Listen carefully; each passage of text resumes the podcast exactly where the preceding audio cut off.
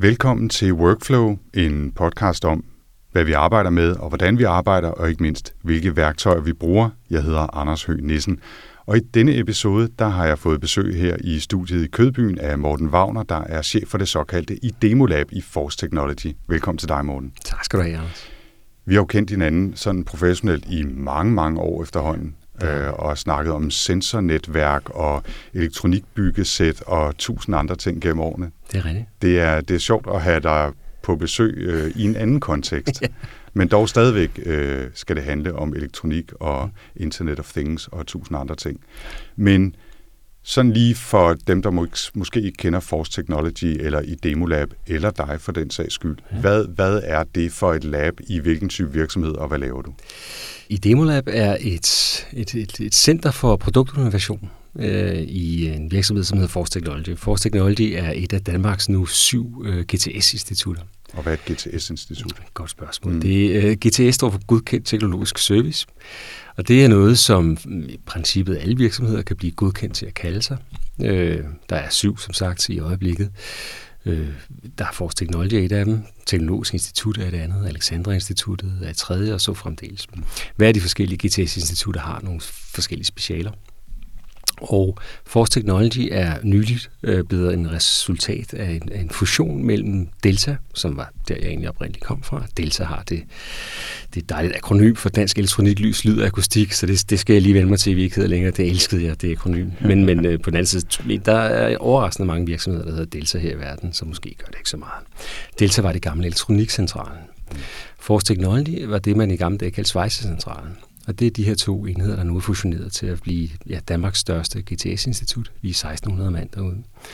Og vi dækker teknologiske områder alt lige fra mikroelektronik, små chips, over til kæmpe svejseanlæg og, og virkelig tung øh, hvad hedder det, industri. Mm. Vi arbejder primært med ja, både danske og udenlandske virksomheder, men inden for teknologisk rådgivning af forskellige arter. Og i Demolab, som ja. sagt, øh, tilbage til det, vi er jo sådan et, et, et, et, et lille hold, der beskæftiger os med produktinnovation. Og det vil sige teknologisk baseret innovation. Så vi hjælper virksomheder med at tænke nyt i forhold til smarte produkter, IoT-løsninger, sensornetværk og andre ting. Så det, halvdelen af os er sådan med en designbaggrund, ved noget om, hvordan man kan snakke med mennesker og indsamle krav og få, få gode indsigter i, hvad behov der er for eventuelle nye produkter. Den anden halvdel er ingeniører, der kan lidt af hvert, sådan nogle polymater, der har fingre i forskellige ting og sager. Og sammen har vi sådan en gruppe, som kan gå ud og hjælpe virksomheder at tænke ud af boksen, eller med at få tjekket, at det, man nu har tænkt ud af boksen med, også rent faktisk fungerer, enten med et specielt sæt af brugere, som man har ambitioner om at nå, eller med speciel teknologi, man har tænkt sig til at anvende. Så I, I laver ikke produkter selv? På den måde. I hjælper firmaer med at lave nye produkter. Det er fuldstændig rigtigt. Okay. Det er der, hvor vi, øh, hvor, vi, hvor vi typisk stiger af, det er, når vi først har lavet mm, sammen med kunden, eller bruger lavet proof of concept af en eller anden ting. Så, øh, så kan vi enten, hvis der er behov for at miniaturisere det, eller lave mikrochips af det, så er der visse ting, vi kan, vi kan hjælpe med at, at, at lave. Men ellers så har vi i Danmark masser af gode virksomheder, som kan tage skridtet videre øh, og hjælpe med at få elektronikken udviklet, eller det industrielle design, og få lavet det. Så vi arbejder sammen med, med, med, med masser af andre danske virksomheder, som kan tage de her idéer og produkter videre. Det er, det, det, det er noget, som jeg muligvis lige har døbt øh, uh, IAAS, Innovation as a Service. Ja, fuldstændig ja, rigtigt. Ja, ja. ja jeg, jeg, jeg, den stiller det, jeg, Anders. Jeg ved, det, er... det er sgu helt okay. Det, det, er, det det mindste, jeg kan gøre, for at du stiller op her øh, okay. uh, i, i dag. Um, og jeg, jeg ved ikke, det, det må næsten eksistere derude. Ikke? Jeg har forsøgt, at kalde, jeg har forsøgt at kalde min uh, lille bæks her for PAS, ikke? Podcast as a Service. Um, og det kan jo så være, betyde tusind andre ting, ikke? platform as a service osv. Men altså begrebet podcast as a service eksisterede ikke på Google i hvert fald, da jeg fandt på det. Okay. Øh, så, så det har jeg tilladt mig at, jeg ved ikke, hvad, hvad et godt dansk udtryk for, to coin a phrase, men altså at finde på det begreb. Ikke? Ja. Øhm, så, øh, og øh, Innovation as a Service, den er... Den er her med og noteret. Ja, ja det er det, godt. Ja. Det er godt. Men det, det er det, I gør. Det er det, ja. øh, Har du et, øh, et særligt special? Nu er du chef for Idemo Lab, men har jo haft fingrene i sovsen i, i mange år ja, øh, derude. Først i Delta og, og siden nu i Force Technology. Hvad, hvad er dit særlige special? Jamen, altså, min baggrund er faktisk slet ikke i elektronikverdenen. Øh, jeg, er, jeg er en baggrund som datalog øh, og informationspsykolog. Informationspsykolog? Jamen, det findes ikke længere, det begreb. Jeg tror, i dag kalder man det kognitiv psykologi, eller alt muligt andet. Okay. Øh, så så vi var, vi var et, et lille hold af datalogistuderende, som tilbage i, øh, i 90'erne, kommer til at afsløre, hvor gammel jeg er. Men det, det, vi, er, vi er alle sammen øh, oppe i årene. Ej, det, men ja. men, øh, men der, der, der åbner man op for, øh, for øh, at dataloger kunne læse, selv vælge bifag øh, på universitetet. Og øh, da jeg lige fra starten af, da jeg startede med at læse, var jeg i tvivl om, øh, om jeg skulle vælge humaniora eller naturvidenskab, så åndede jeg chancen for at lige at, at, at smage på psykologilinjen. Og der var der en speciel gren, man havde tilrettet for, for, for dataloger, som man kaldte informationspsykologi, hvor vi læste sammen med psykologistuderende øh, deres andel, øh, og, øh, og så, så andel for vores datalogistuderende. Hvor fokus var rigtig meget på, på, på kognition, altså hvordan vi opfatter og lærer, og perception, hvordan vi, hvordan vi opfatter verden omkring os og, og flere andre ting. Vi dykkede også lidt ned i, i øh, kunstig intelligens. Øh, det var før, at kunstig intelligens blev sløjfet for fjerde gang. Altså hver mm. tiende år, så, så sløjfer man ja, jo alle drømme om, at kunstig intelligens skal blive til noget, ja, og så kører ja, det igen nogle år efter. Ja. Men den slige slags ting, jeg tænkte, at, øh, at det kunne hjælpe mig med at beslutte, hvilken, hvilket ben jeg skulle stå på. Konklusionen blev så, at jeg har prøvet at stå på begge gennem hele min karriere. Så, så min baggrund er måske fra, fra designverdenen og brugerinteraktionsverdenen. Mm. Så. Det, er jo, det er jo en super fantastisk kombination. Jeg vidste faktisk ikke, at du havde den del af det øh, med psykologien indenover også, men det er jo, det er jo virkelig en, en interessant øh, facet at have med også.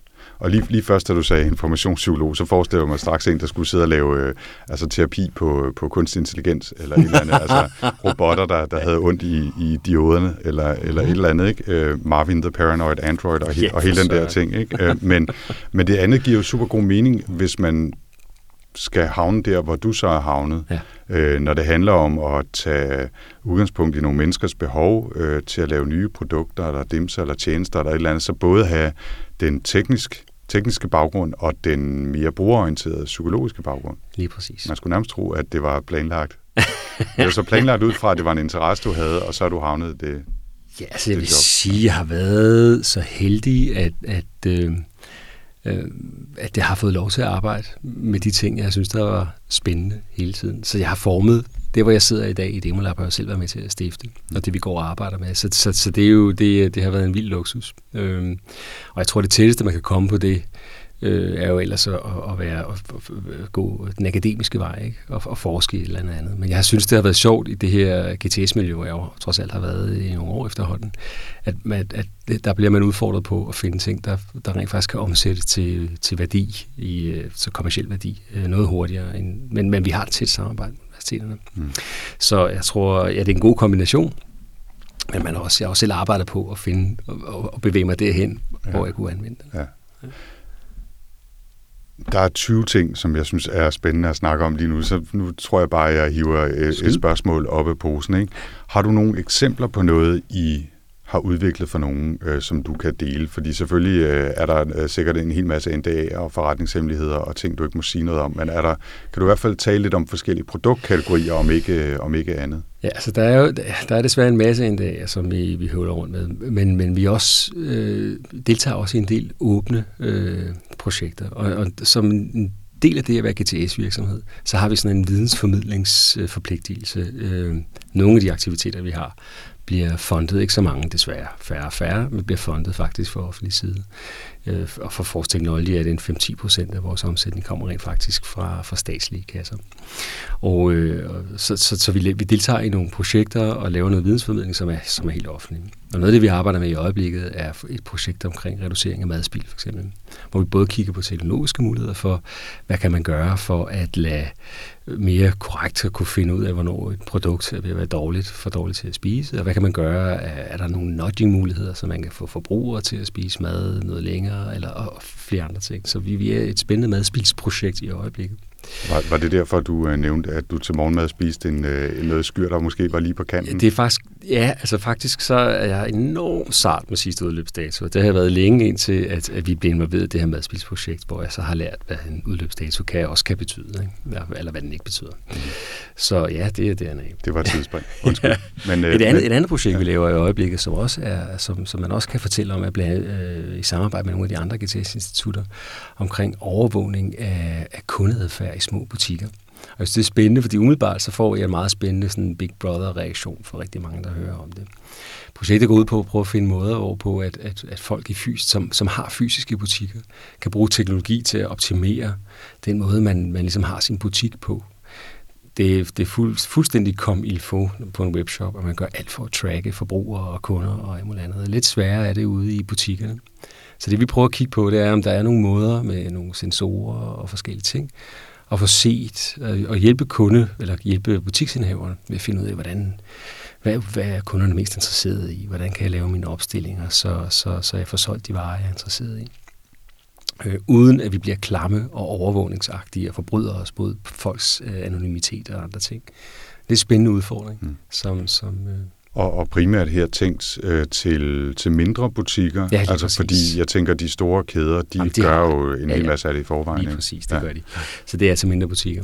Okay. Øh, så, øh, og så, så er der andre ting, som, som, hvor vi har været med i, som, som nu er produkter, der er ved at komme på markedet. Øh, Donkey Republic var en fed case, den er nogle år gammel, men de har fået... Fortæl lige, det er. Donkey Republic er et... Øh, Airbnb for cykler, ikke? Altså, ja. det er, ja.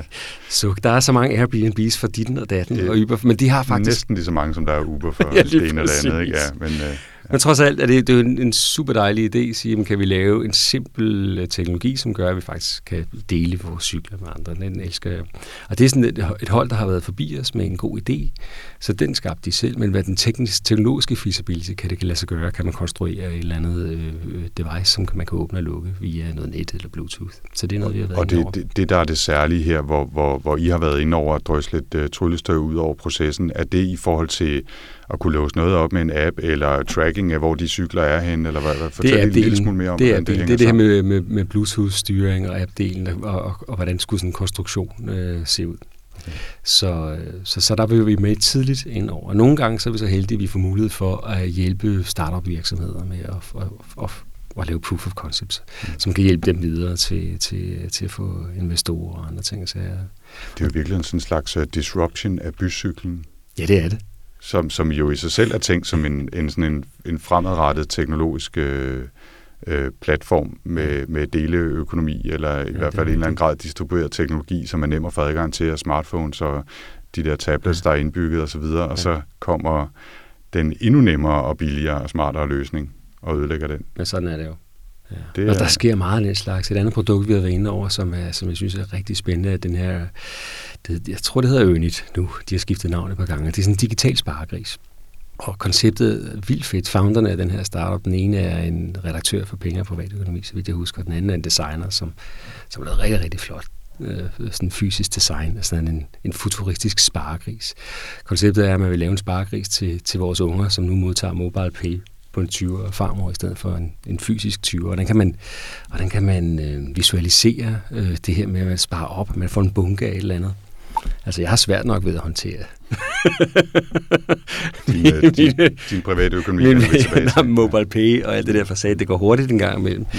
Men, men, øh, men det må virkelig være en udfordring for, for ungerne. Ikke? Og det har de så spottet som, som en mulighed. Og der igen, der går vi ind og hjælper dem både med teknologi, hvordan kan man lave noget interface til den her øh, sparegris, og vi går også ud og hjælper med at få testet, testet konceptet af hos, øh, hos, hos unger i målgruppen. Øh, og og øh, vi laver blandt andet et specielt type af fokusgruppeundersøgelser, som vi kalder designpaneler, hvor vi hvor vi får testet produktidéer. Noget gennem, gennem mange år, specielt i Danmark, når man arbejder med design og brugerinvolvering, eller hvad det nu hedder. Øh, det er jo det er rigtig svært at få ordentlig feedback på produktidéer. De er simpelthen for flinke og rare alle sammen.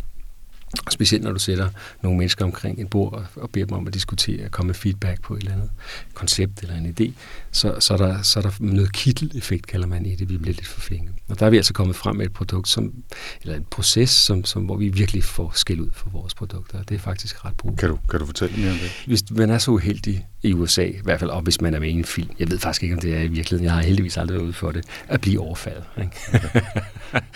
Så, bliver man, så, så, bliver man, så, så har man set de her line-ups, ikke? Ja. hvor at man bliver bedt om at udpege, hvem gjorde det. Der er seks personer bag en eller anden skærm, og så skal du så udpege en eller anden. Og politiet har altid glemt at slukke det der one-way mirror. Men sådan gør vi det ikke hos os. Nej. Der gemmer vi den rigtige produktidé blandt øh, fem andre, øh, som vi har opfundet, og som er provokerende. altså som er bevidst gjort åndssvage på en eller anden måde. Øh, og så laver vi sådan en slags galleri, hvor vi præsenterer nogle plakater af de her idéer, og, og, og, og det giver virkelig anledning til at få udspændt, sådan diskuteret hele området. Ikke? Altså, øh, og med sådan en sparekrisidé, der er der rigtig mange måder at gøre det forkert på, for eksempel. Ikke? Altså at lave det så, så det er, det er fem alternative, fiktive idéer, kan man sige, som ligger inden for det samme spænd, som i det her tilfælde den, den digitale sparegris. Det kunne det være det her eksempel. Ja, eller donkey-cyklen, eller, eller hvad det nu er. Og så får man, fordi der er, er nogen, som peger i forskellige retninger, så ved de i virkeligheden ikke, hvad det er for en af dem, der er den rigtige. Mm. Og derfor så siger de, hvad de mener om dem alle sammen. Lige præcis. Okay. Og det, det, der, er, der er flere elementer i det, men sådan kort fortalt er det, og det, det, nu er jeg ikke ham, der driver det. Det kan være, at jeg får ballade, når jeg kommer ind. Men det er så mit forståelse af det, at sige. Ja. og, den, og den har altså vist sig at være rigtig, rigtig effektiv. Det lyder så, virkelig smart. Altså, jamen, det, jeg, jeg synes, det lyder sgu godt tænkt. Altså, jeg synes, det er, ja. det er faktisk øh, utroligt, at jeg, jeg kan simpelthen ikke huske, at jeg har stødt på det før. Og det, det burde jo blive brugt i mange sammenhænge. Altså, øh, jeg har jo været med til at udvikle masser af koncepter til radio- og tv-programmer og temalørdage og alt muligt andet gennem årene i DR. Og der kunne man i virkeligheden godt gøre det samme. Altså ikke nødvendigvis med, med fem andre idéer hver gang, det kan være svært nok at finde på den ene, ja. men med to andre eller ja. tre andre, sige, den ene er der i virkeligheden for at skabe udfordring og få diskuteret for og imod med nogle andre. Jeg ved ikke, om den er helt så nem at gøre med den type produkter, men det er da en interessant tanke i hvert fald. Jeg synes, det lyder som en skidegod idé. Ja, det er værd at prøve. Ja, helt bestemt. Ja. Øhm, det får mig til at spørge lidt videre, fordi nu er vi inde i det spor, der hedder, hvordan gør I egentlig, når I skal være med til at udvikle øh, nye produkter, eller proof of concepts, eller, eller fælde dem, fordi de ikke holder. Ja. Øhm, det, det her er en proces, mm. som er noget feedback, når I virkeligheden er kommet så langt, at I kan præsentere et ja, eller andet. Præcis. Hvordan kommer I så dertil? Hvad, hvad er det, I gør, øh, både processuelt og måske også med, med de demo øh, bits, som, oh, ja. øh, som også er en, er en del af dit arbejde. Den, dem vender vi tilbage til. det er godt. Det, vi har en proces, som vi har, og den er vi faktisk, så jeg er super glad for det spørgsmål. Mm-hmm. Derfor er jeg lige, eller det er mit øh, PET-projekt her. Det er, der, der er rigtig mange forskellige metoder til at, at, at, at, at køre sådan en innovationsproces igennem. Og vi har været øh, en rejse igennem. Øh, I Demolab startede vi i, i 2009, så vi er efterhånden nogle år gamle.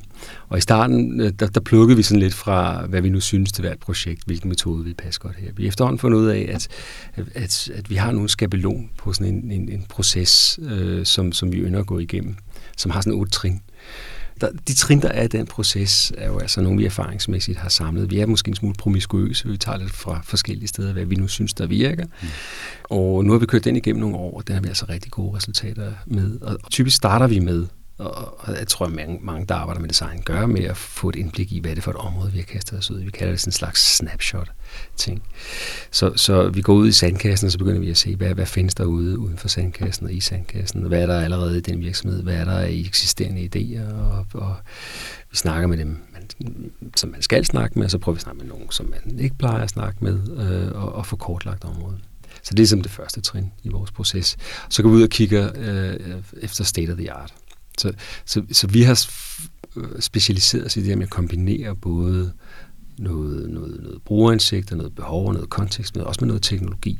Ikke fordi ting skal være teknologidrevet i min bog nødvendigvis, men det, teknologi er bare nogle muligheder engang imellem. Det har altid været noget, der kan være med til at inspirere, i hvert fald i min bog. Mm. Så vi kigger ret tidligt efter, hvad er der, af, hvad er der af, af, af produkter eller koncepter ude i verden, som fungerer, og hvad fungerer ikke, og er der, nogle, er der sådan nogle enabling technologies, der er på vej frem. Og så som, som, som trin nummer tre, og det er ret hurtigt i processen, det kan være, det kan være nogle uger inden, så går vi i gang med at bygge. Øh, så, så, så vi har været meget fra starten af. Nu kommer jeg jo fra en software-baggrund, og der har det jo altid været skønt, at man kan, du kan faktisk lave en mock-up af et interface og et stykke software med en, med en blyant og et stykke papir. Og da jeg så kom lidt længere ind i elektronikverdenen, fandt jeg ud af, at det var en smule mere vanskeligt at, at, at skitsere noget. I hvert fald for andre at skitsere noget for mig, som jeg kunne forstå. Mm.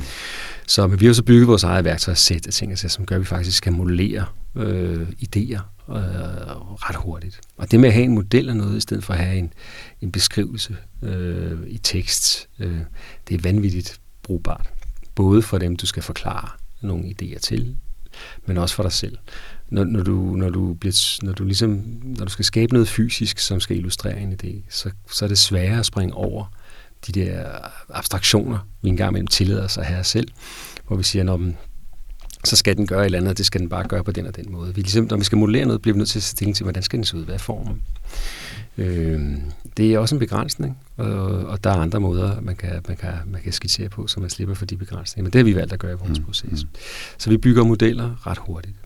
Og dem tager vi så med ud øh, til de, de kontekster, hvor vi forestiller os, at de skal anvendes. Snakke med, med potentielle brugere, interessenter og alt muligt andet. Og så der er vi ligesom kommet ud af vores egen sandkasse, og så begynder vi at slå idéer ihjel. Det er det her store blodbad. Ja. Det er noget med, at vi forsøger at få, få kvantitet på i starten, og, og så, så skærer vi fra simpelthen, og, og, og prøver at få undskyldninger for at slippe, slippe af med dårlige idéer. Så, vores, så, så når vi kommer så langt, så kigger vi, det er der, hvor vi tager det her designpanel ind, for eksempel, mm. og får testet nogle af de idéer, som ser ud til at have, eller koncepter, som har størst øh, potentiale. Inden da har vi lige været ude at tjekke, nu kommer vi fra en virksomhed, som, som udover os, der har masser af regulatoriske eksperter. Noget, som, som øh, kan komme som overraskelse, hvis man kommer fra softwareverdenen, at det er, hvor svært det egentlig er at få, få hardware, elektronik ud i, øh, på hylderne. Altså, øh, der, der skal stempler af alle mulige art på. Og det, og det for, som forbruger er det jo skønt, at, at jeg kan tænde for min kaffeapparat, og jeg ikke får brændt mit hus ned. Ikke? Eller jeg ikke får sappet øh, alle mulige ja, der var, ting. der var for eksempel for et, hvad er det, halvanden, to år siden en hel masse sager om de her hoverboards, som ja. brød i brand alle vejen, ikke? og der har også lige været hele den øh, mildestalt uheldige sag med Samsung Galaxy øh, S7, ja. ikke, som, som ja. blev forbudt øh, i hele verden, og ja. øh, man, man blev bøderamt og smidt ja. i fængsel, hvis man tog den med på fly og så videre. Ja. Så, så på den måde der er meget godt, at der er nogen, der tester. Og så ved jeg også, at I har jo i hvert fald øh, til tider lavet en hel masse til sundhedsvæsenet, sundheds branchen og medicinbranchen, og, øh, og, og der er det jo også vigtigt, at tingene er godkendt, så de måler det, de skal, og ikke uh, giver forkerte resultater, som kan give anledning til en hel masse ballade osv. osv., osv. Så på den måde, så det er jo, det er jo heldigt nok. Det er fuldstændig det, rigtigt. Og er det også et trin i processen? Det er et trin i processen at få tjekket det, fordi vi oplever, vi oplever alt for mange gange, at det bliver en stopklods, øh, og det bliver for sent, og man har spildt masser af penge i, og alt muligt andet. Men hvis man kigger på det tidligt, specielt med hardware, øh, så kan man altså så kan man designe sig uden omkring ting, der kan blive problematisk. Så det gør vi ret tidligt. Mm. Og så vores syvende trin, næst sidste trin, det er så, så for, hvad er det, der er mest vigtigt, at vi får bygget en proof of concept, noget fungerende. Og så laver vi sådan en, en, en, en tidlig prototype eller en proof of concept. Mm. Og som sidste trin, så er det så sådan en helt overleverings... Øh, øh, forretning. Altså, hvordan, hvad, hvad, hvad, hvad, hvad kunne blive den endelige pris på produktet? Hvordan skal man tage det videre? Er der nogle andre ting, som der bør testes af igen? Skal, skal der et rulle til nogle steder? Øh, eller skal vi skal du ud og snakke med nogle, sammen med os, nogle af de producenter, som kan tage og designe det til produktion? Øh, Men det, det er typisk noget, I overlader til dem så, altså sige, nu, nu har vi været med til at i samarbejde med jer udvikle det her proof of concept, være igennem alle de her faser. Ja. Og værsgo, nu er, nu er I øh, blevet voksne, øh, nu kan I tage jeres studenterhue på, og så ja, tage ud i verden. Vi kan godt hjælpe lidt længere. Altså, vi, vi sørger for at holde, holde, holde folk i hånden nok til, at man er på god vej sammen med, med de partnere, der nu er ude i industrien til det. Øh, og, og er der visse, visse typer ting, hjælper vi så med at lave. Vi producerer blandt andet 30 millioner chips om året hos os. Og chips, det er specialdesignede chips, mm. som kan noget helt specielt. Altså til forskel fra, fra de chips, vi har i vores mobiler og telefoner, så, så, kan man, så kan man udvikle chips, der kan noget meget specielt. Så man kalder dem applikationsspecifikke integrerede kredse i stedet for de mere generiske chips, der er. Mm. Så forestil dig for eksempel, ja, jeg ved ikke, om man har dem længere, men der var en gang, hvor man havde postkort. Når man åbnede det postkort, så spillede det en melodi. Ikke? Øh, og, og skulle man lave det med, med det, man kalder diskret elektronik, altså med, med elektronik dem, som man kan tage ned fra hylderne, så, så vil det blive temmelig stort postkort og temmelig dyrt. Men så har der altså været nogle kloge hoveder, der har sat sig ned og integreret alt det, som der skal til for at kunne spille en lille melodi ned i en enkelt lille bit chip. Og når man gør det, øh, så kan man fremstille de her chips for, for 10 øre, 20 øre øh, og så bliver det meget billigere. Så sådan nogle laver vi faktisk også som en af de få, hvis ikke den eneste virksomhed i, i Skandinavien. Jeg, jeg øh, beundrer meget det, I laver derude, Morten, men, men lige netop, at du fortæller mig, at I har lavet chips til post, postkort, der spiller musik, når man åbner dem, det, det er, det er altså... Det var et altså- eksempel. Jeg siger ikke, vi har det, lavet sådan en til det. Nå, okay, fordi jeg vil sige, det, øh, det trækker altså ned i den store bog herover. Det er, ej, ej, det, det er det sgu var, da noget, fanden har skabt. Ja, det er jeg helt enig og, og det påtager jeg bare intet ansvar. Det er et eksempel, Anders. Det var ikke, det er ikke noget, nej, så har vi også stået det fast. det er godt. Ja. Nej, vi laver andre spil. Et spændende chip-projekt, vi laver i øjeblikket faktisk, er et, en, et form for kunstigt øje, som, som man kan sætte i, øh, i, sin, øh, i sine lamper. i, i den her fatning, hvor man skruer sin lampe op, sådan et, et, øje, sådan et IoT, øh, kunstigt øje, der kan kigge ned på det, lampen lyser på. Det lyder måske lidt creepy, men, men opløsningen er så lav, så det du får ud af det, det er, at du kan se øh, hvad hedder det, rumfarvetemperaturen, og faktisk justere øh, lampens farvetemperatur. Okay. Man kan faktisk også bruge den til at se øh, sådan rå bevægelser i et rum, så, så, så det har også potentiale, det type chip har også potentiale for, for overvågning af store forretninger, hvis man måle på, på forbrugeradfærd, som vi også snakkede om. Så, men, men i, så, øh, i så lav en opløsning, at det i virkeligheden handler om nærmest at se på, ja, du nævnte du farvetemperatur, ja. jeg tænker også lidt lys, ja. lysniveau, ja, og så overhovedet, altså er det nærmest binært, er der bevægelse eller ej, og ikke øh, når det er Morten Wagner, der nej, kommer gående nej, der, og han det, har glemt at forbedre sig. Nej, nej, ikke? nej, altså, nej, ja. nej, igen, det vil, det, vil, det vil nok være noget skidt af. Ja, ja. Men i den anden, altså til, til, til, til ja, binær opløsning nærmest stort set. Jeg ved ikke, det er meget, meget lav opløsning, ja. de er på. Ikke? No. Øh, og, det, det, og, så det er ved at udbygge, eller bygge som, øh, som altså un, ikke unikt, det, det er rigtig øh, specifikt designet øh, kredsløb. Simpelthen. Okay. Ja. Spændende. Det bliver stort. Ja. Det bliver spændende. Øhm, jeg kan ikke huske, om, om du overhovedet har sagt, Morten, ordet i Demo Bits. Nej.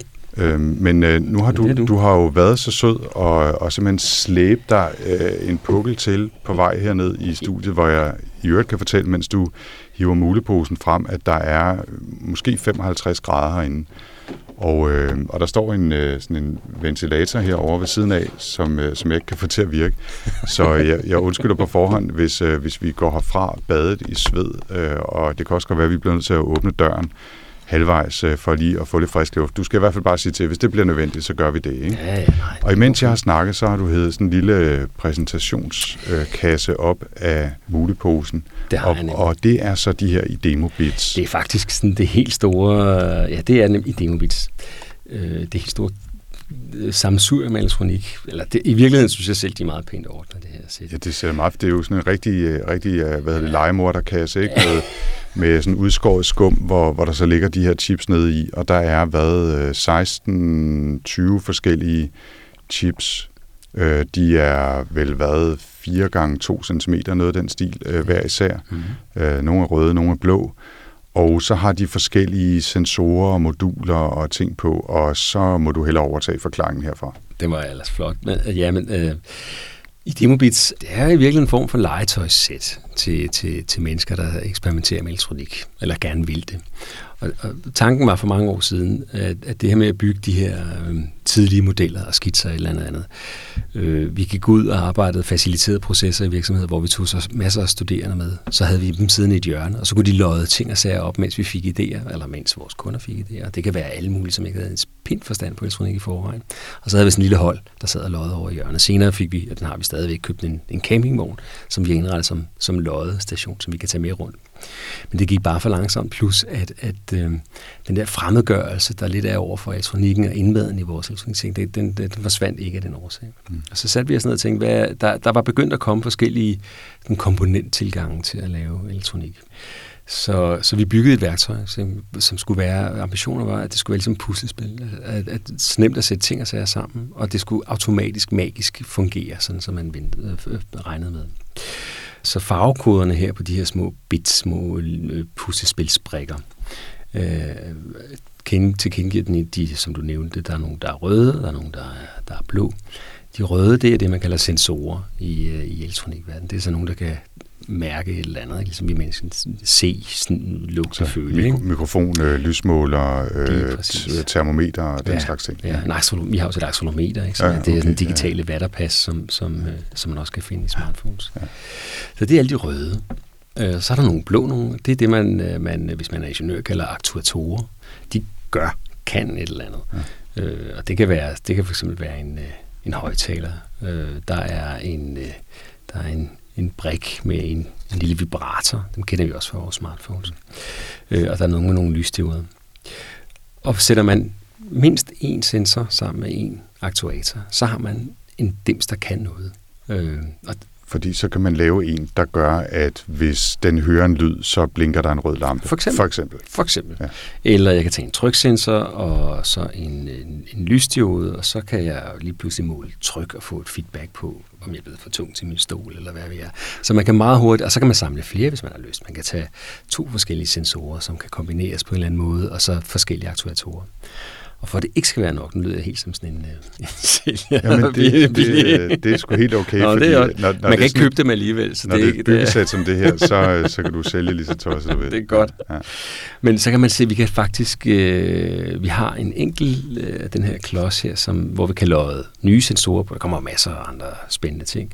Og så har vi en, en, øh, en trådløs bit, så de kan komme på nettet også. Det vil sige, at vi kan lynhurtigt lave sådan et IoT-system. Øh, øh. Kan, har du, kan, det, kan det demo? Kan det sige? Har du noget, altså, der kan sige? godt for noget. Det, det er jo svært at se jo i sådan en podcast. Jamen, nu, se, nu har jeg tændt sådan en, en, en strøm bit. Det er jo desværre alfa og omega. En i, af de øh, lille chip med et, øh, hvad er det, AAA eller AA batteri? Et, et, et AAA batteri, der ja. sidder her. Så det her så tændt, så der er en lille lysstød, der ligger der. Så tager jeg en, en, sådan en tryksensor. Mm-hmm. Øh, en tryksensor, det er sådan en... Øh, og hvordan sætter du dem sammen? Du, jamen, du jeg, jeg, ja, hvordan sætter dem sammen? De er, de er jo formet som sådan en, den allermest basale øh, børnehavepustebrik-agtige. Og de har en, en spids med en, sådan en connector, sådan en, en, øh, hvor, hvor, hvor mange ben er der der? Fire? Der er fire ben, fire ben ja. som jeg så sætter øh, fra en sprik ind til den anden. Ja. Så nu sidder de sammen. Ja. Så nu har jeg så en sensor, øh, som når jeg trykker på den, så sker der sådan set ikke så meget. Der har vi brug for, at der skal være en eller anden form for output. En altså en aktuator, aktuator nemlig. Jeg Præcis. har hørt efter i timen og har lært, øh, at du sætter sensoren sammen med aktuatoren, og så er det strøm, og, så, og, og det er igen fire ben ind i øh, de fire huller på den næste, så nu har du sat tre chips sammen. En med batteri på, øh, en med den trykfølsomme sensor og en med en lille højtaler. Og vi kunne faktisk allerede høre en lille bit lyd. Kan du holde den op til? Dejlig irriterende lyd. Øh, og derefter, hvor hårdt du trykker? Det er nemlig det, er det sådan en tryksensor kan. Der kan jeg mærke, ja. hvor, hårdt, hvor hårdt jeg trykker på den. I forhold til for eksempel en knap, som enten er tændt eller slukket, eller en drejeskive, som en, altså et potentiometer kalder man det. Så er en tryksensor, den kan sådan måle alt efter, hvor, hvor hårdt ja. jeg trykker på den. Ja. Rigtig irriterende lyd. Øh, jeg kan så skifte den her aktuator ud, og det ved jeg, det kan være, at man faktisk kan høre det alligevel. Mm. Øh, med sådan en, en, øh, en vibrator. Det er sådan mm. en, en lille udgave af det, vi kan finde i vores telefoner. Ja. Okay, det kan man sagtens høre. Okay, ja. og det er faktisk sådan noget luft. Det er ikke, fordi den skal sige lyd, men det er simpelthen, fordi den bevæger hele, hele enheden. Hele pladen.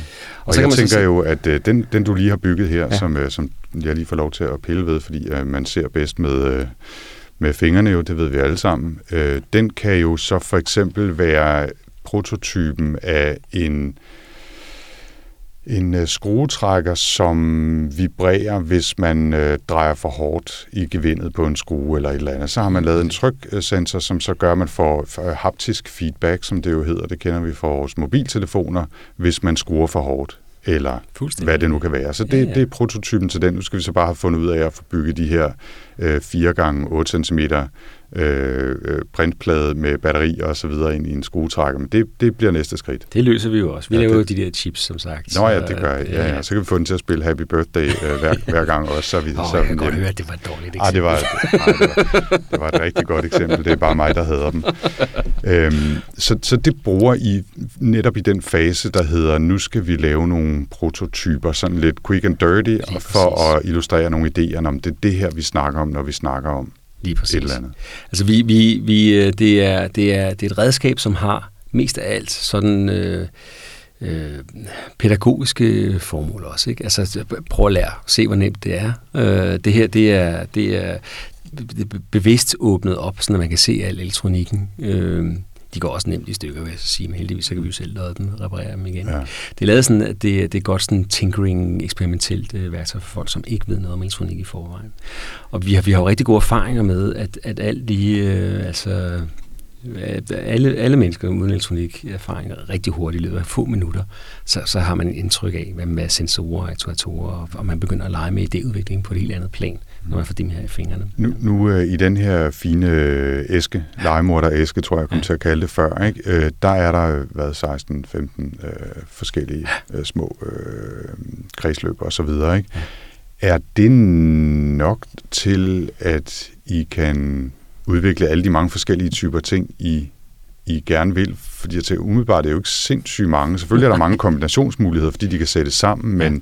men render man ikke hurtigt panden mod muren, når man sidder og tænker, åh, oh, men hvad nu hvis den et eller andet? Jo, jo. Altså, det er det er kun en brøkdel af mulighederne, der er det her. Selvom der er mange forskellige kombinationsmuligheder, så er der, så er der også rigtig, rigtig mange forskellige andre sensorer og aktuatorer, og, og det, det går med rygende her. Så det her det er noget, vi bruger i den meget indledende fase.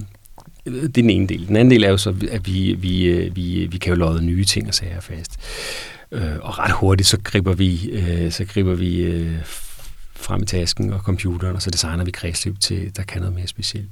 Men der er nogle mange måder, man kan arbejde med, med, med prototyper og modeller på så, øh, langt hen ad vejen, så har man bare en lille bitte smule elektronik i sit produkt, så kan man jo tænke sig til resten, eller, eller fake til resten. Der er en speciel metode, vi bruger rigtig meget, som, som nogen kalder Wizard of Oz-metoden.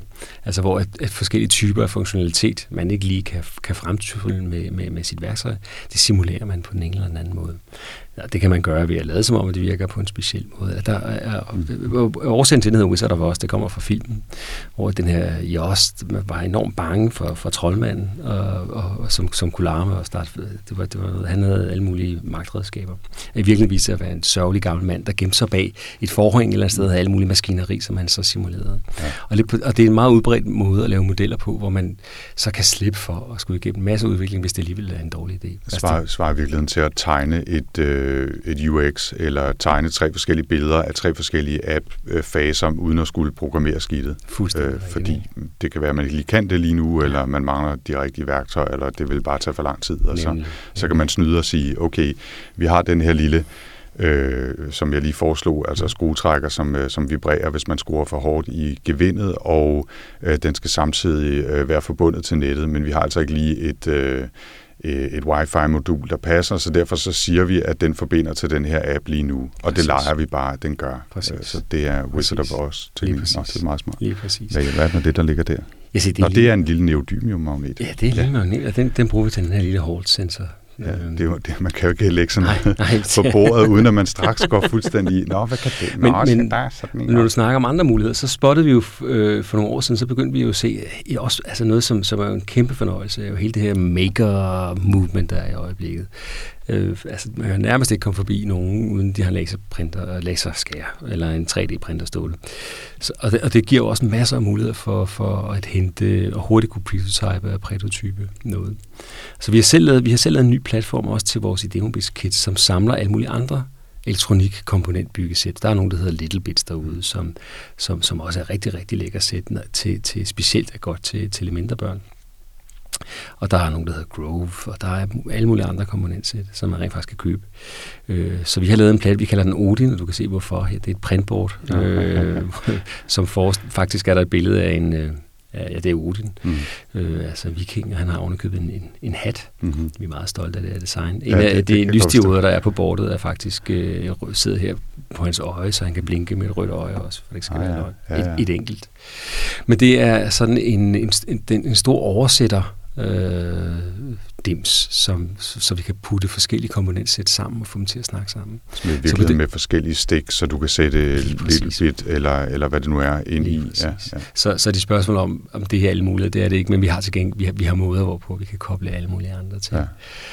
Ja, fordi det var faktisk mit, mit næste spørgsmål, at nu, nu sagde du, øh, Morten, at det, det er noget, I bruger selv, mm. øh, og det er ikke noget, I sælger, altså udvikler til salg på den mm. måde, men der er netop øh, masser af andre øh, byggesæt derude, ikke? Ja. Little Bits og, ja. og hvad, hedder det, hvad hedder det? Grove? Grove. Ja, og forskellige andre. Og så er der jo sådan i den lidt anden ende af spektret sådan noget Arduino og den yep. slags, som folk garanteret også har hørt om, og ja. måske endda Raspberry Pis. Mm-hmm. Øhm, hvor, hvor ligger i demobits henne i, i det spektrum, Jamen, hvis det er et spektrum?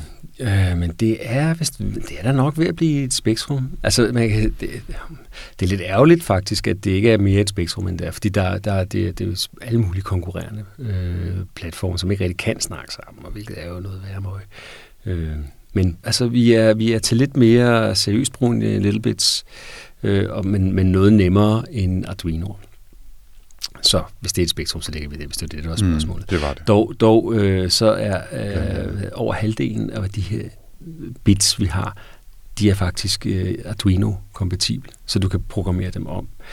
øh, hvis du vil, og kalde det Arduino. Arduino er jo et meget, meget nemt programmeringssprog. Så nu hiver jeg den her accelerator øh, sensor bit frem, for eksempel. Så den kan jeg faktisk programmere om, sådan at det en, ikke bare er en digital vatterpas, men pludselig bliver en skridttæller eller andre ting, og så kan jeg simulere det. Så på den måde, så er der, der er til at lege lidt videre med dem, hvis man har lyst til det i det her demobits. Nu, nu handler det her øh, program, øh, program siger øh, podcast, øh, her er øh, arbejdsskadet, det handler jo i hvert fald på papiret om, øh, om arbejdsprocesser, mm-hmm. og, og det, det handler også om tusind andre ting, som det muligvis fremgår. Men det er, jeg følger min nysgerrighed, ikke?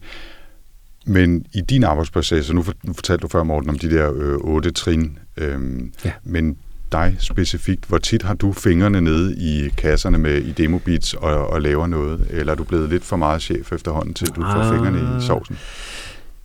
Altså, hvis du spørger mig, nu er det jo sikkert, at jeg har, ja, det er, det er, jeg, har, jeg synes, jeg synes, altså, de her demobits, jeg er jo, jeg er jo heldigvis så har jeg rigtig dygtige uh, ingeniører, så når, når tingene bliver rigtig seriøse, og der skal konstrueres noget vildt og, og farligt, så, så, så gør de det. Men denne del af, af, af arbejdet, hvor, det, hvor, hvor vi faciliterer workshops og idéudvikling af muligt andet, der har jeg masser af gang i de her demobits.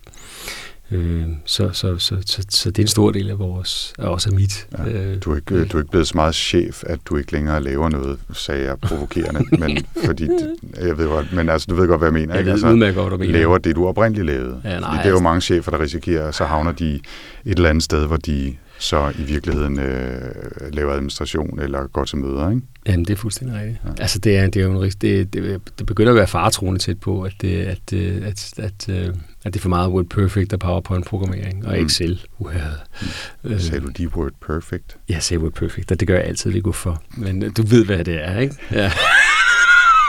jeg mener selvfølgelig Word. Ja, du, ja. du var hvor gammel, sagde du? ja, 3.000. Ja. Men der er, der, er, der, er jo, der er jo en vis tendens mange steder for, for folk med en faglighed, om man bliver jo forfremmet til en eller anden inkompetenceniveau. Og så når du ikke kan finde ud af det, så bliver man siddende der. Jeg håber ikke, jeg er nået derhen. Men, ja. Det lyder som om, at du stadigvæk øh, i en vis grad får, får lov til at, at lege. Og med lege mener jeg, altså øh, sidde og fifle med bits og processer og jo, jo. produktudvikling og Bestemt. proof of concepts og, ja, og så videre. Så videre. Ja. Jeg synes, jeg synes at noget af det, det, der så interesserer mig meget her på det sidste, har været netop været processerne. Altså, hvordan, hvordan tilgår man Øh, hvordan, kan, hvordan kan man arbejde med processer, så man får størst mulig chance for at komme frem til et godt resultat. Mm. Mere end det er de enkelte teknologier, det må jeg indrømme. Der, det, øh, det var noget af det, der, der drev mig rigtig meget for, for nogle år siden. Det var jo de, alle de fede nye, alt det fede nye tech. Øh, min seneste passion er rent faktisk de her processer og metoder, og hvordan, hvordan kan man optimere sandsynlighed for at ramme noget godt. Øh, så, så det, arbejde, det er det, jeg arbejder mest med i sidste ja. tid, synes jeg. Det er, det er også interessant, og jeg, jeg har jo været igennem mange faser af, af noget af det samme. Ikke fordi jeg selv har været involveret specielt meget i udviklingen af processer, men der har været mange processer internt i DR for eksempel, som har handlet om alt fra efterkritik selvfølgelig til konceptudvikling osv. Ja, der er rigtig varmt. Nu får du lige vandet her og hælde op, mens jeg snakker. Øhm, Øh, masser af processer, også i, i DR selvfølgelig. Øh, jamen, det er en dejlig lyd. Skal, okay, det, jeg beklager. Og jeg skulle lige til at sige, kan du, kan du ikke holde den op foran uh, mikrofonen, mens du hælder, fordi jeg, jeg, det er sgu så sjældent, der er lyd uh, inde i, i, uh, i studiet her. Øh, nå, men, men forskellige processer, og, og jeg tror, det er svært at nå frem til den, den rigtige, eller i hvert fald den rigtige særlig lang tid, fordi så er der noget, der ændrer sig, eller man får andre behov eller et eller andet, men, men jeg synes, ikke, at det gør arbejdet med at udvikle processer overflødigt. Altså jeg har i modsætning til mange af mine kolleger faktisk altid synes, det var lidt sjovt at skulle prøve nye, jeg kan knap nok huske, hvad det hedder, øh, øh, forskellige efter, øh, efterkritikprocesser eller konceptudviklingsprocesser. Det er fordi, jeg synes, det der med at sætte nogle rammer for et arbejde, eller give noget input øh, til et arbejde, som gør, at man ser tingene fra en anden vinkel og sådan noget, kan faktisk være en, en værdifuld faktor i udviklingen af hvad som helst. Øh, og derfor synes jeg faktisk, det har en værdi at, at blive ved med at udvikle nye processer. Nogle gange så sidder man og tænker, for fanden, hvad laver de andet end at udvikle processer? Men det er faktisk fordi, det, det ligger i hvert fald i mit hoved, i det arbejdes natur, at der hele tiden skal noget nyt til, for at man ser tingene gennem nogle nye briller, for at kunne finde på noget nyt og komme videre. Ikke? Okay. Og nogle gange så er det at vende tilbage til noget gammelt, og så er det det nye. Ikke? Øhm, men og, men det, det er ikke nødvendigvis noget, der skal trække fra værdien af processerne. Nogle gange er det selvfølgelig bare marketing lige og knald i låget. Ikke? Øh, hey, vi har fundet på et nyt øh, brandingbegreb, og så det vi går ud og sælger. Ikke? Det er det også en gang imellem. Men, øh, men jeg, synes, øh, jeg synes, jeg kan godt lide det der med også at tænke, hvordan laver man et, ja, en proces, eller et system, eller en rutine, og så skal man være voksen nok til også at fravige den en gang imellem og, og prøve noget nyt, og ikke øh, føle sig alt for tryg i den. Nu er der mig, der sagde en hel masse, og lag, måske lagde dig en masse ord i mund, men det er i hvert fald det, jeg lige tænkte, da du sagde øh, Jeg tror, proces. vi har været igennem det samme tanke. Altså, det, det, for en del år siden, der tænkte jeg det her med, altså, et, en vigtig del af kreativitet var jo den øh, løsluppenhed, ikke? at man kunne øh, være uhemmet af processer og, og nej-siger og, og gamle regelryttere at man kan jo kun blive bedre til et eller andet, hvis man på en eller anden måde forholder sig til at kunne kigge på det lidt udefra en gang imellem. Øh, og og der, er det, der kan processer altså være værdifulde. Det, der er farligt, som det er med alt muligt andet, det er jo fanatisme. Ikke? Og, og, og, og det kan jeg både se på min personlige forsøg på at optimere mit, mit workflow i øvrigt, apropos, og, og så på, på, øh, når vi arbejder med det professionelt. Det er altså en gang imellem også at sige, at nu øh, lad, lad, mig, lad mig lave tingene om, lad mig prøve at se, om jeg kan arbejde på tingene på en anden måde, og gøre det kontinuerligt. Øh, og så, så vende tilbage til det, der har fungeret, hvis man rekreerer øh, til nogle dårligere processer, men hele tiden arbejder med, hvordan man arbejder. Det, det tror jeg er det Betyder det også, at, at de der otte øh, trin i jeres proces hele tiden er under øh, udvikling i en eller anden grad, og sådan at I, I går igennem nogle iterationer, så kan det være, at I justerer lidt på? Jamen det er det bestemt. Altså der er jo nogle af dem, som jo, øh, altså et af, et af de her trin, det her, hvor vi udvikler prototyper, jamen, det er jo enormt kreativt, og uden, altså det er det her, et, man kalder det sådan et divergerende trin, hvor, vi, hvor det bare gælder om at, at skabe så meget som overhovedet muligt. Øh, og det, men, men det er jo inden for et trin, så der, i, i det behøver der ikke at være en eller anden speciel proces, det er der så. Øh, men men øh, at man så bagefter, vi lukker altid lykken og siger, hvad, hvad, hvad gik det godt eller dårligt, så skal vi prøve noget andet næste gang. Men det du alligevel sikrer, når du kommer igennem de forskellige faser af innovation. Ja, Altså, det, jeg, jeg synes, det har været, det har været, det har været ekstremt øh, positivt for os. Mm. Du har jo også, øh, Morten, en fritid, og nu har vi snakket om alle de der ting, du har slæbt med, og øh, selvom det er en meget, meget fin øh, kasse med i demobeats, du har taget med her, der ligger stadigvæk i øvrigt en, lille, en lille ting og blinker her. Nu skiller den ad, så vi ikke bruger al strøm. Øhm, så har du taget en, en kæmpestor kasse med også. Jeg ved ikke, om du lige skal pakke de her øh, beats.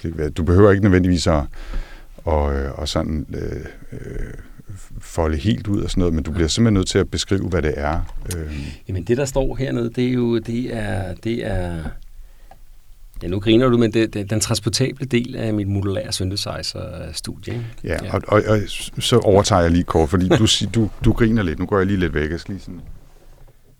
Ja, den er cirka 1 gange 25 gange 30 cm, altså 1 meter gange 25 cm gange 30 cm kasse, mm. trækasse, som er konstrueret sådan, at den kan åbne på midten. Øh, den ligner sådan en stor, hvis man forestiller, at man skulle transportere en, øh, en uh, trækperson rundt, for eksempel, mm. i, en, i en kasse.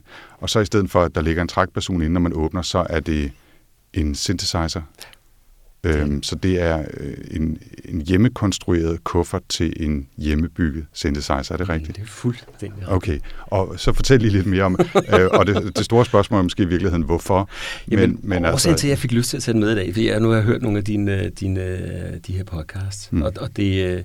Og der var bare en sjov parallel med, at du havde efterspurgt, at jeg tog i demobilspil. Det må jeg godt indrømme. Mm, ja, ja, ja, øh, og, så, og, så, og så synes jeg, at den her parallel med den her komponentbaserede måde at bygge elektronik op på, havde utrolig store, og det har jeg, ikke, det har jeg, ikke, det har jeg faktisk ikke indset før, men til øh, paralleller til en passion, jeg har mm. øh, haft de, sidste, de seneste år, nemlig det her med at egenkonstruere synthesizer ud fra komponenter, faktisk. Og, og, og, og det er meget det samme grundlæggende sådan, øh, parametre. Der er et, et, et, et, et, et formformat, en, en, et format, tror jeg bare det hedder på mhm. dansk. Ja. Øh, der er en speciel måde, man kan sætte forskellige enheder sammen, og vupti, så, har du, så kan du bygge en synthesizer, som er helt din egen, og som ingen andre har tilsvarende ud fra forskellige standard, eller ikke standard, men eller mindre standard komponenter. Det er noget, man kalder modular synthesizer. Det er egentlig den oprindelige udgave af synthesizeren, øh, helt tilbage fra, fra 70'erne, som, som den blev øh, konstrueret af, af Robert Moog, hedder han dengang. Mm. Øh. Nu kan, den kan ikke spille den dernede. Øh, det er selvfølgelig ja, spil. Her? Nu? Jo, det vil, ja, jeg, så skulle du nok slukke båndoptaget lige to minutter, så sætte op, men, så, men mere skal tage det ikke. Er du sikker? Ja. Er du frisk? Så, ja, fuldstændig. Så lige om lidt, så kan der komme lyde. Okay, jamen så, så tager vi øh, et minuts pause. Det er fint, så sætter vi det op. Mm-hmm. Dum, dum, dum, dum, dum, dum, dum, dum, dum, dum, dum. Vi har næsten snydt og forberedt os hjemmefra. Og øh, jeg tror faktisk ikke, jeg vil slukke, fordi der er jo også god lyd i, at du åbner kassen her. Ja, men altså, så lang tid tror jeg faktisk ikke engang, du behøver til. Jeg kan du se den, så åbner Og alt det her er jo utrolig spændende radio, siger jeg nu ind i Mortens mikrofon. ja, det, det, det, det er professionelt. Så jeg taget sådan Nå, så har du taget en lille højtaler med, ja, selvfølgelig. Øh, og så, okay, øh, nu, så, nu, nu sker der lige det, at øh, jeg lige tager min mikrofon her, og så, så løfter jeg den, og så sætter jeg den her ned på gulvet ved siden af, så, øh, så vi forhåbentlig kan få lidt, lidt lyd med af både højtaler og Morten, der forklarer, fordi den her, den, den er simpelthen for stor til at komme op og stå på bordet. øh, ja. Ja, altså, ja det, det, bliver, det må vi håbe, at lyden går øh, nogenlunde igennem. Det der, det, der er her, det er jo alle de forskellige, øh, forskellige måder at behandle lyd på, set som, som, en, som, som sådan en strøm, der løber gennem et system. Ja, øh, lad, os, lad os prøve at få noget lyd på. Nu, nu sagde du også, at, øh, at den er modulær, og det ligner virkelig, at du har sat 20 forskellige moduler sammen. Øh, og nogle er der skyder på potentiometer, og så er der drejeknapper, så er der jo oscillometre, eller hvad er det derovre, og små, øh, små skærme med grafikker, og selvfølgelig en hel masse kabler, der kan forbinde nogle moduler med andre moduler, og en pokkersbunke mini-jack-stik, eller hvad det er, og øh, hovedtelefonstik selvfølgelig, og øh, de hedder garanteret alle sammen noget smart, alle de her.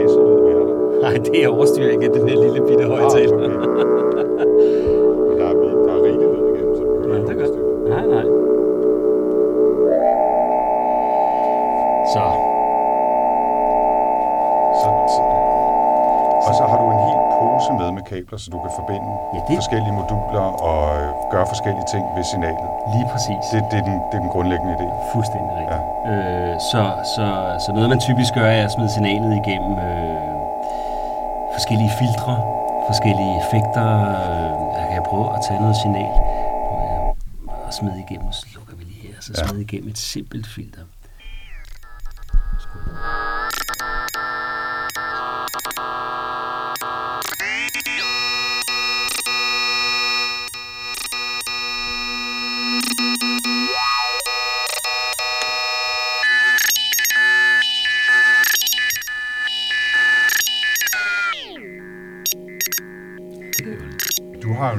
Fornemmelse af, hvad det er, der sker, når du, øh, når du sætter de forskellige øh, ledninger i, ikke? eller kabler i. Ikke? Men, øh, men jeg vil jo bare starte et sted, og så prøve, og så dreje lidt på noget, og så se, hvad der sker.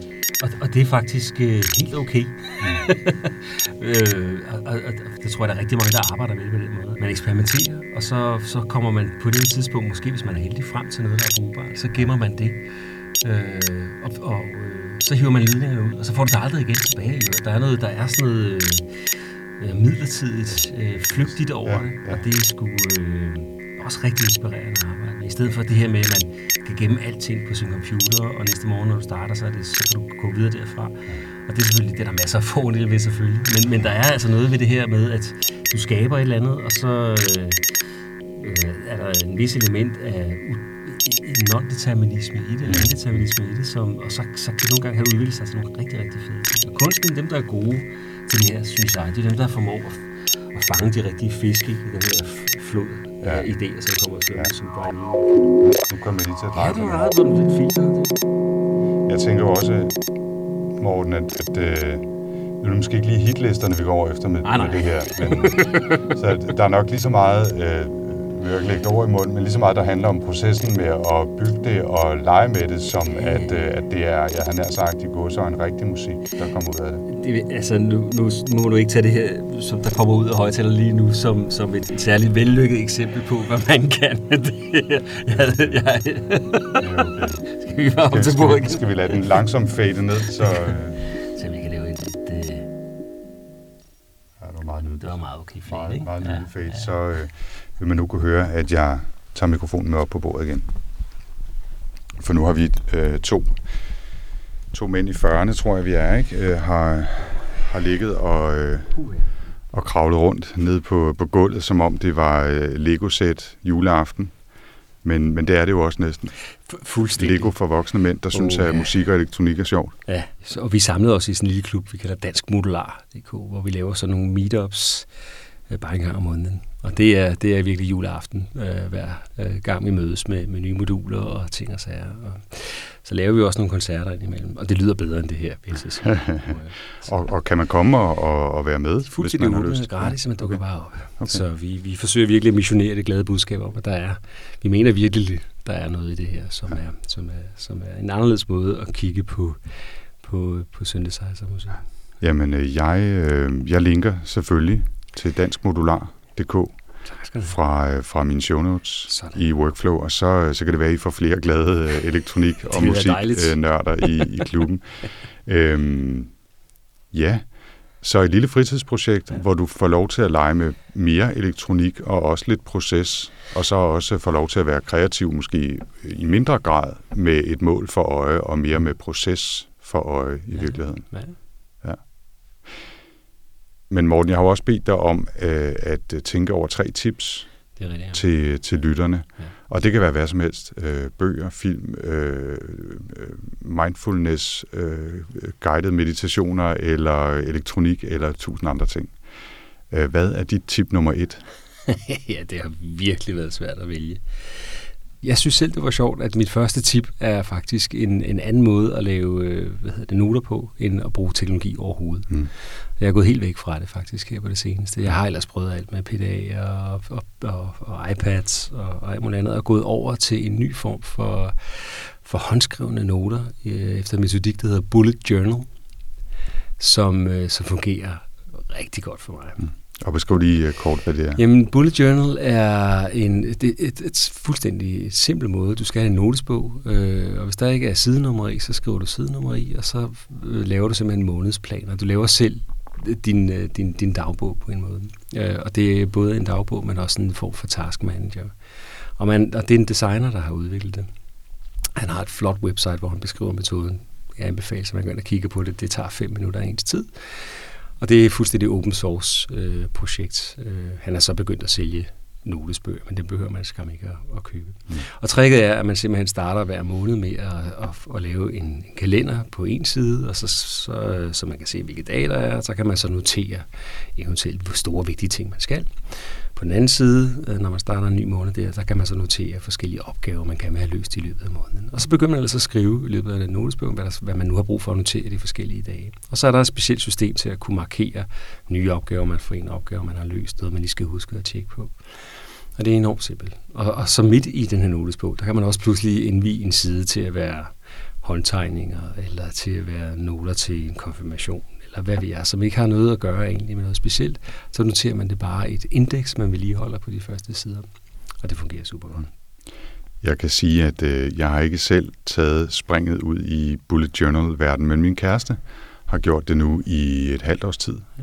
og er, er rigtig glad og glæder sig øh, som et lille barn, tør jeg godt sige her også for at åbne mikrofon til, at, øh, at hun kan tage sin nye friske notesbog i brug. For den første var egentlig en, som, øh, som jeg havde fået til en eller anden konference, okay. som jeg tænkte, om kan du bruge den her sådan noget? Så gik hun i gang med at bullet journalisere i den. Og, øh, og nu har hun så bestilt en til formålet. Og den, øh, men den skal jo først tages i brug her først i syvende tror jeg det er. Ikke? Så, så det, nu går hun virkelig og glæder sig til, at, at, og hun har holdt ved altså i ja. halve år, og bliver garanteret også ved. Øh, ja i hvert fald en, en notesbog mere. Så, så det, er, det er ret interessant, øhm, ja. At, at der er nogen, der er ved at vende tilbage til det. Ja. ja. som en sidenote til det, det er tip 1, så, så, så for et stykke tid siden, for det er nemlig ikke sikkert, at jeg, jeg overvejer at eksperimentere med processen faktisk, og hoppe, jeg, hoppe fra bullet journal en smule, mm. og prøve noget, som, som jeg så... Øh, hvad hedder Christian Willum fra Dansk Design Center og eksperimentere med en dag. Han, han tog noter øh, i en, i en ensidsbog. Betabook, jeg ved ikke, om du har hørt om det. Aldrig. Det er stort set bare et, øh, et omslag, og inde i omslaget, der har man så hæftet sådan noget plastikagtigt papir på. Så det fungerer lidt som whiteboard. Så forestil dig, at du har et lille whiteboard med, øh, hvor du noterer alle dine noter, og når du så er færdig med, med en side, så tager du et digitalt foto af den her ene side, og så sletter man siden, wiper den fri, og så starter man på en ny. Jeg har, jeg har en med. Det er sgu smart. Det er super cool. Ja. Betabook hedder den det? Betabook, ja. Okay. Du, du, har, du har virkelig uh, taget hele butikken med i dag. Jamen, det er jo vildt med håndgribelige øh, sager, kan du se den faktisk. Ikke? Men det er jo altså et, et lille et lille bogomslag med whiteboard-materiale inde i, og så ligger der en lille tus og en, og en øh, klud til at, ja, at tørre det af med, ja. og så tager man et billede. Det er jo en sindssygt fed idé. Ja. Hvorfor har jeg ikke tænkt på det? ja, det er jo de bedste idéer, det her, man tænker, wow. Ja, men det er, jo, det er jo en helt vildt sjov idé. Den er virkelig, virkelig sjov. Og det, og det fordi jeg, det, jeg troede, du ville sige, ja. da du sagde, at du havde tid ja. øh, tip til, til din bullet journal, Bujo der, ja. det var det, der hedder sketch notes, ja. som jo er et koncept, som ligger et eller andet sted mellem øh, at doodle og lave ja. mindmap og tage noter hvor ideen er, at man prøver at lave illustrationer til de noter, man tager til en forelæsning eller til en idé eller et eller andet. Og det kan man jo snilt gøre i sådan en her. Det, det kan man, man kan jo skrive eller tegne, hvad man har lyst til. Det kan man ja. Og så er der selvfølgelig en lille fin elastik, så den kan holde sig lukket, og ja. pennen bliver liggende. Den er, den er super lækker. Den, er, den kunne jeg godt blive lidt fristet af. Jeg er jo ellers øh, jeg er jo gået fuldstændig digitalt, men her er der jo kombinationen af øh, noget fysisk, og så at man digitaliserer det og har nem adgang til det. Ja. Øh, jeg, er jo, jeg er jo ellers, øh, ikke fordi det er mig, der skal sidde og komme med sidetip her, men øh, jeg har købt en, en iPad Pro øh, for et års tid siden og en Apple Pencil, og jeg er faktisk rigtig, rigtig glad for den der mulighed for at bruge en pencil til at tegne eller no, lave noter eller sådan et håndholdte mindmaps øh, i, i mine noteværktøjer. Det synes jeg er en, en, et godt supplement til håndskrevne noter. Øh, og, og så er det digitaliseret, og så har jeg det der, så behøver jeg ikke have noget mere. Men den der, den kunne godt friste en lille smule, det, det tror jeg altså. Jeg, jeg hopper nok ikke på bullet journals lige med det samme, men den der beta-book der, den, øh, du har fristet mig. Ja, det er jeg glad for. øh, tip nummer to, Morten. Jamen, tip nummer to, det er så er vi så tilbage i... Det var godt, jeg bliver helt øh, nervøs. De... Nej, det kan handle om hvad, det kan handle om hvad jeg, tror, jeg, jeg tror, vi, så tror jeg, vi over, hvis afslutningen bliver, bliver, bliver kan blive traumatisk for dig. Men, men, men øh, nummer to bud, at jeg har, jeg ved ikke, øh, jeg arbejder, jeg får rigtig mange e-mails, der gør alle mulige andre, og der er rigtig meget af mit sådan, opgavestyring, som faktisk fungerer ved hjælp af e-mails. Nogle lader være ulæste, så ved jeg, at jeg bliver nødt til at tage dem senere, og, andre, og så videre. Og, og, og, og jeg tror faktisk, et gammelt øh, redskab, men jeg har faktisk øh, intensiveret min brug af det på det seneste. Det har været super, super praktisk for mig, det er sådan en services, som du kan sende dine mails til, som så smider dem tilbage i hovedet på dig på et specielt tidspunkt. Der er flere forskellige øh, udbydere derude. Der er noget, der hedder Boomerang, som fungerer rigtig godt til Gmail, men der er også noget, der hedder Follow Up Then. Øh, det er altså e-mailadresser, hvor at, når jeg modtager en eller anden mail, jeg siger, at det, skal jeg, det behøver jeg ikke at gøre noget ved før i næste uge, jamen så sender jeg den til mandag at follow up then.com, og så ryger den tilbage ud på mig om mandagen, og så ved jeg så, at nu skal jeg få svaret på den. Mm. Det er også praktisk, at når man sender en e-mail et eller andet sted hen, og man ved, at man skal følge op på den, man ved, at den, man sender e-mail til en, der har brug for en reminder en gang imellem, eller man selv skal nå at aflevere et eller andet, så kan man blind copy mm. sine mails til sådan øh, den service, som så sender den tilbage til dig. I starten var jeg bange for, at det blive sådan et værktøj til at udskyde ting. Man burde lave med det samme, for det er en rigtig dårlig idé, men, men det er faktisk rigtig godt reminder-ting. Man får dem ligesom ud af sit, sit sind, og man ved, at du bliver, du bliver husket på, at når du skal gøre et eller andet. Ja. Så det har været faktisk et, en simpel, simpel tool, men rigtig, rigtig cool. Ja. Øhm, og man, øh, man kan finde masser af gratis udgaver af det.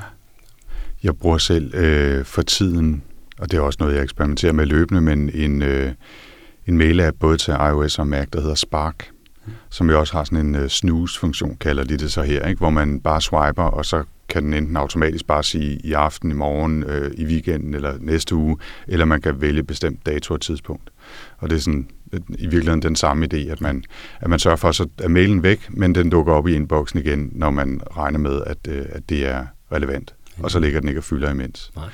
Øh, det, det bruger jeg meget. Det er jo den samme idé, så, så den smider jeg altså også lige i, tror jeg, i show notes. Ja. Bare lige. Men ellers er det follow-up eller boomerang. Ja. ja. Tip nummer tre. Tip nummer tre, ja, men ja. den er jo så, altså, det, det, er jo, det er jo faktisk, det er ikke, det er ikke en maskinstormer-tip, men, men, øh, men for nogle år siden fandt jeg ud af, at, at øh, jeg synes faktisk, at jeg fik, øh, fik øh, lidt, for, lidt for dårlig søvn, og jeg lå for længe med en iPad og min smartphone og alt muligt andet. Og, og, og øh, senere hen er der jo kommet, øh, jeg håber, det er videnskabeligt bevist, men i hvert fald data frem, som viser, at, at det, her med alt det blå lys, vi beskæftiger os med lige før vi skal sove, det er skidt for, for helbredet. Det kan jeg egentlig måske godt genkende for mig selv. Så et meget, meget simpelt tip, som jeg ikke engang imellem forbryder mig mod, men ellers forsøger at holde i hævd, det er jo simpelthen at lægge smartphone og iPad'en langt væk fra mit soveværelse, når jeg går i seng. Mm. Og det har vist sig at være utrolig effektivt, og det kan jeg bare anbefale. Jeg har smuglet en Kindle med ind i soveværelset. Øh, for den har jo ikke blot lys, og på den måde kan man snyde sig selv en gang med. Men det, men det synes jeg, det, det, har været, det, har været, det har været super, super godt. Ja. Jeg, jeg, den, den er jeg helt med på. Øh, jeg bruger selv Kindle, i, øh, når jeg skal læse, inden jeg, jeg sover, og det synes jeg er rimeligt, selvom det er en af de nyere modeller med, med lidt lys i skærmen, så er det jo en, en meget vag form for lys, så man kan skrue så meget ned, og så skrue op for sin sengelampe, som måske har et gulligt øh, lys, i stedet for, at man kompenserer.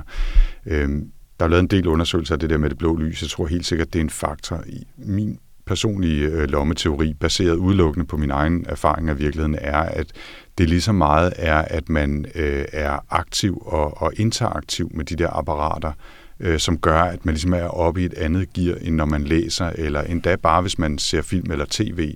Så det der med, at man gør noget og trykker på noget, og ligesom hele tiden sapper rundt mellem forskellige ting, og har 20 apps tilgængelige, det, det spiller lige så stor en rolle i forhold til, at man får dårlig søvn, som øh, selve lyset fra skærmene.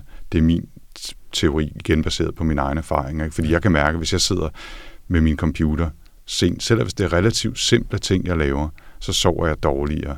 Øhm, og, og mobilen, sådan en lille skærm, skruet helt ned for lyset. Jeg sover stadigvæk dårligt, fordi det, jeg har gjort, det er ligesom, jeg har været aktiv, og min hjerne har været oppe i gear, og så tager det bare en time længere for mig at falde ordentligt i søvn. Ikke? Så. Der er mange gode pointer i. Der er vist Men, kommet en bog, der hedder Sluk fra Imran ja, øh, øh, Rashid. Ja. Er det ikke den hedder? Ja, jo, ja. Jeg har ikke fået læst den. Men, øh, jeg tror, at jeg vil, jeg vil lave sådan lidt cross-promotion og sige, at øh, Henrik Føns, min tidligere kollega på Harddisken, han laver jo nu podcast for Ida, en podcast, der hedder Tektopia, og hans fjerde episode kom her forrige uge, hvornår nu sender det her, i løbet af de sidste øh, to, tre, fire uger, øh, og var netop et interview om bogen Sluk. Okay. Øh, så, så den kan man med fordel høre, hvis man er interesseret i det. Spændende. Så tror jeg heller ikke, Morten, vi får tid til mere den her omgang. Øh, men, øh, men jeg har sådan lidt en fornemmelse af, at øh, hvis du har tid at løse det en gang i efteråret eller til næste år eller om to år, så tror jeg godt, vi kunne mødes igen og tage en, en snak mere. Så er der sikkert kommet nye moduler mm. i, i synthesizeren og øh, nye øh, notesbøger i det private workflow. Men i hvert fald, øh, tusind tak, fordi du kom. Hvor kan folk finde dig og hvis de gerne vil vide mere om dig, det du laver, eller vil kontakt med dig?